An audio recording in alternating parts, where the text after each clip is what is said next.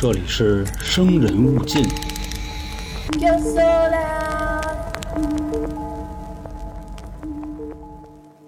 嗨，大家好，这里是由春点为您带来的《生人勿近》，我是咱们的都市传说叙述员黄黄。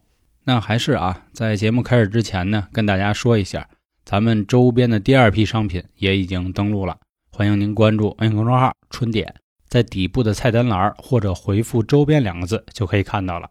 那好啊，还是闲言少叙，咱们开始今天的故事。好，首先呢，想先跟大家提个问。你们能不能想到有什么样的动物，它的雌性和雄性有很大的差异呢？对，就是今天我们要说的狮子。虽然狮子、老虎、豹子、猫，它们同属于猫科动物，但是唯独有狮子有雌雄两态的特征。公狮子脖子上啊有一圈这个裂鬓，说白了就是这毛好像带着一圈围脖一样，而母狮子没有。也正因如此呢，雄狮所以看起来非常的庄重和威严。其实关于狮子的形象呢，是始于汉朝，有一本书叫《穆天子传》中有这么一段话：“名兽始足走千里，酸泥野马走五百里。”这里说的酸泥就是狮子，还说它呢会吃虎和豹。当然了，这只是古书的记载啊，我是不太相信同类会吃同类。这个之前我们在三角铁的节目里。也有过类似的说明。那狮子是怎么就跑到咱们这儿呢？说那会儿在西域大月氏国把一头金毛狮子进贡给了咱们，后来狮子又随着佛教的传入，就成为了一种赋予了神力的灵兽。现在有很多的菩萨，比如文殊菩萨，他的坐骑呢就是狮子了。而后呢，他又和麒麟一起，就成为了咱们的灵兽。久而久之的，狮子就成为了看守门户的吉祥物了。后来又逐渐和咱们的文化相融，也就是咱们现在非常清楚的石狮子。老听众都知道我是学园林的，所以石狮子呢，对于我来说也是上大学必修的一门课程了。其实石狮子的种类有很多种，比如北京狮，就是放在那些故宫里，这些狮子呢就代表着皇权的象征了。那还有一种叫现钱狮，这种啊多在南方，取自招财进宝的意思，形象会稍微可爱一些。还有一种叫网球狮，也同样是南方比较常见的石狮造型，以及潮汕狮。潮汕狮的形象呢，就更不像狮子了，是一种经过了艺术夸张的样子。那么还有一种叫港币狮，但不过这个呢是个舶来之物了，它是随着西方的银行传入，最早出现在了香港银行的门前。也正因如此，今天我们要讲的内容就是关于香港汇丰银行门口的日子的事儿。其实关于汇丰银行呢，如果有炒港股的朋友肯定知道了，因为它有点像是港股的一个银行股的指标了，就也很像咱们的工商银行或者是招商银行这一类的。那这样一家金融机构会传出什么样的都市传说呢？在一九三五年的时候，香港汇丰大厦在中环落成，当时门口就摆了两尊铜狮子，有一只张着嘴，还有一只闭着嘴。咱们前面说过啊。它的类型属于港币狮，而不像咱们中式的石狮子那样，一般是一雌一雄，取的意思也是阴阳调和之意。但它这两只反倒全部都是雄狮，看起来呢是非常的庄严的，取意也是说可以守护着银行。这两只狮子一开始都是张着嘴的，后面发生了一些变故，才使得其中一只呢悄悄地闭上了嘴。传说是在很多很多年以前。当天晚上，有两个勾 C 正在汇丰总行的附近进行巡逻。走着走着啊，两个人走累了，就恰巧在银行附近找了一个台阶坐了下来。而正在两个人偷懒的时候，他们就感觉好像有人在用什么东西砍他。往地上一看，原来是一些小石子儿。哎，这个时候他们就很纳闷了：这是谁胆儿这么大呀？居然敢拽我们！左右看了一下，没发现有人。但是，一会儿啊，又有石头开始拽他们。其中一名勾 C 彻底烦了，站起来就开始骂：“我丢你老母，剖该呀！”这一类的词吧。而此时呢，另一个勾 C 突然发现，原来是他们身后的狮子正在从嘴里吐出小石子攻击他们。此时的他呢，惊吓过度，赶紧从兜里就拔出了配枪，冲着这狮子啊，哐哐哐哐哐一顿打。打完之后，还是阻止不了这只狮子。他仍旧从嘴里喷出小石子，砸在身上，感觉比那子弹都疼。俩警察呢实在受不了了，抱着头就开始跑。正因为当晚呢有枪响，所以很多民众也都报了警。第二天清晨，也引来了很多的媒体报社记者，一直在询问昨天晚上到底发生了什么。当时的小勾 C 就说了：“我们昨天晚上啊遇见灵异事件了，汇丰总行门口那俩狮子嘴里吐石头崩我们。”这样的话传出去之后，百姓也开始恐慌了，同时也引起了勾 C 高层的关注。他们一再强调，社会上是不可能出现灵异事件的，警方呢一定会给大家一个说法。但是查了很久很久，也没有什么头绪。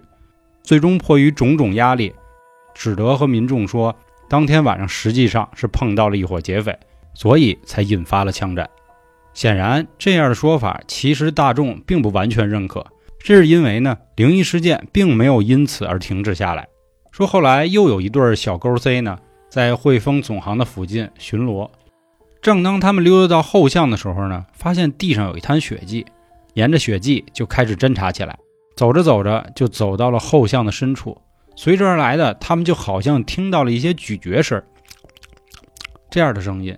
其中一名小勾 C 也是赶紧就拔枪了，朝着昏暗巷子的尽头砰砰崩了两枪，并且大声的呵斥：“我们是香港皇家警察，请停止你的动作，举起手。”赶快走出来！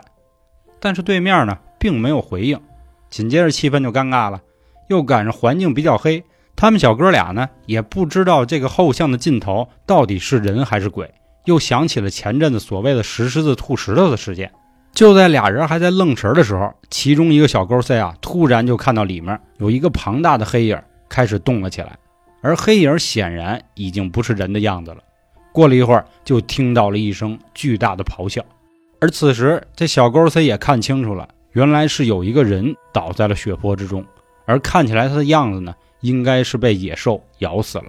由于涉及到人命了，小勾 C 赶紧就通知警局，说我这儿需要增援。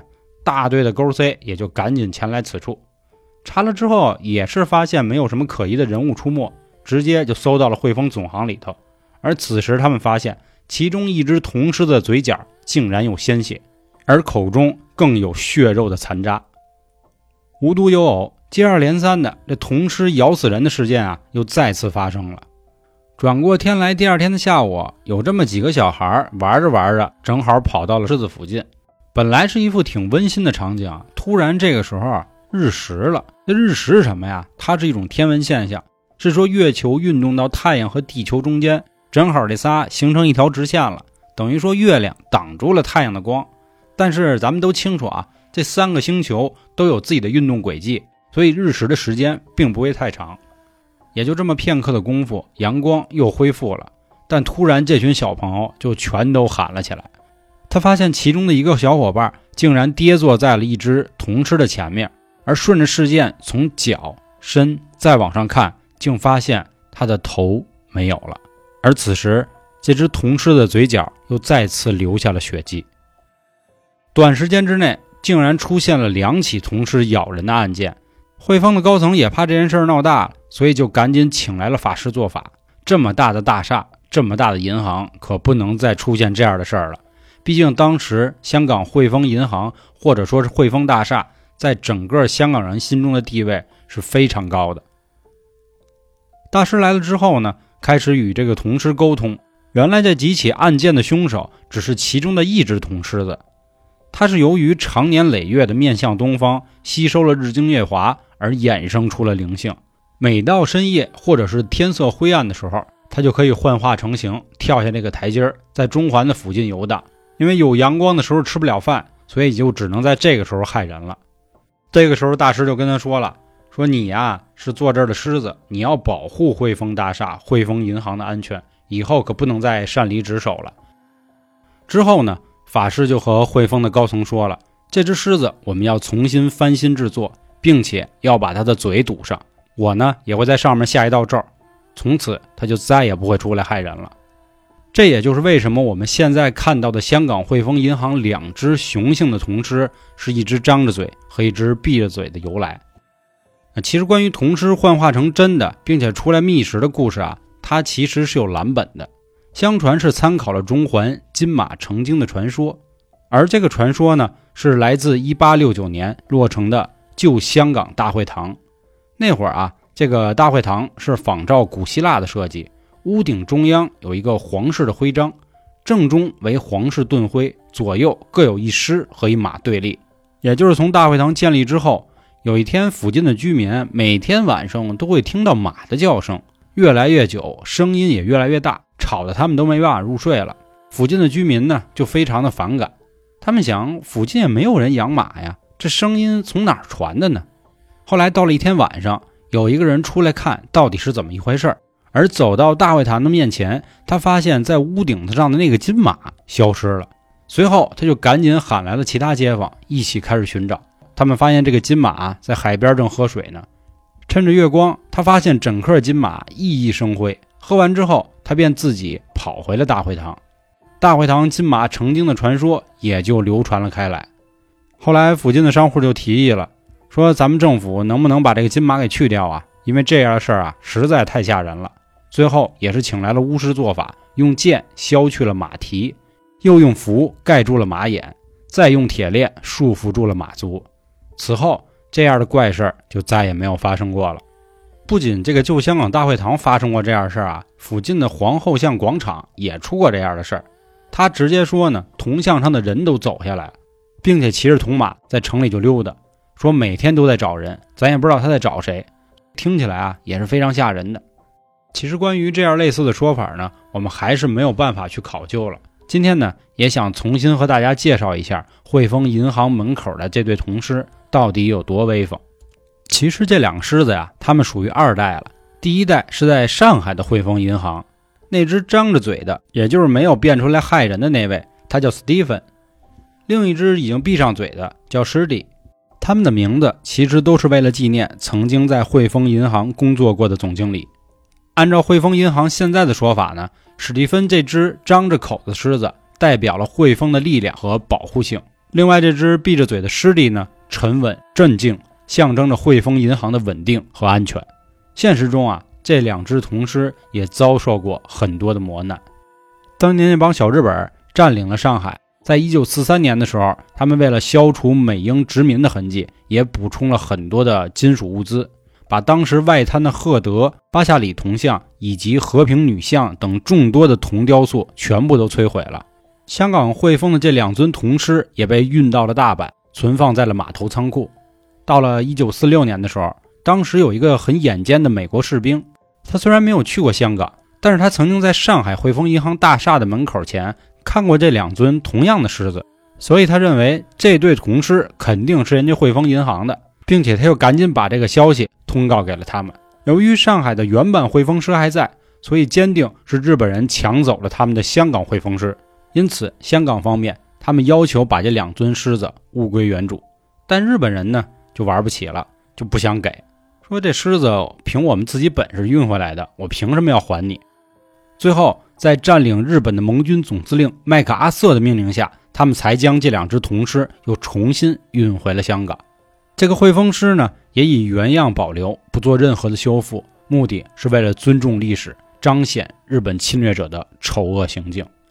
那也就是说，这对铜狮子是香港历史的见证。时至今日，这对铜狮依然也深受着香港市民的喜爱，并且成为了香港的形象代言人。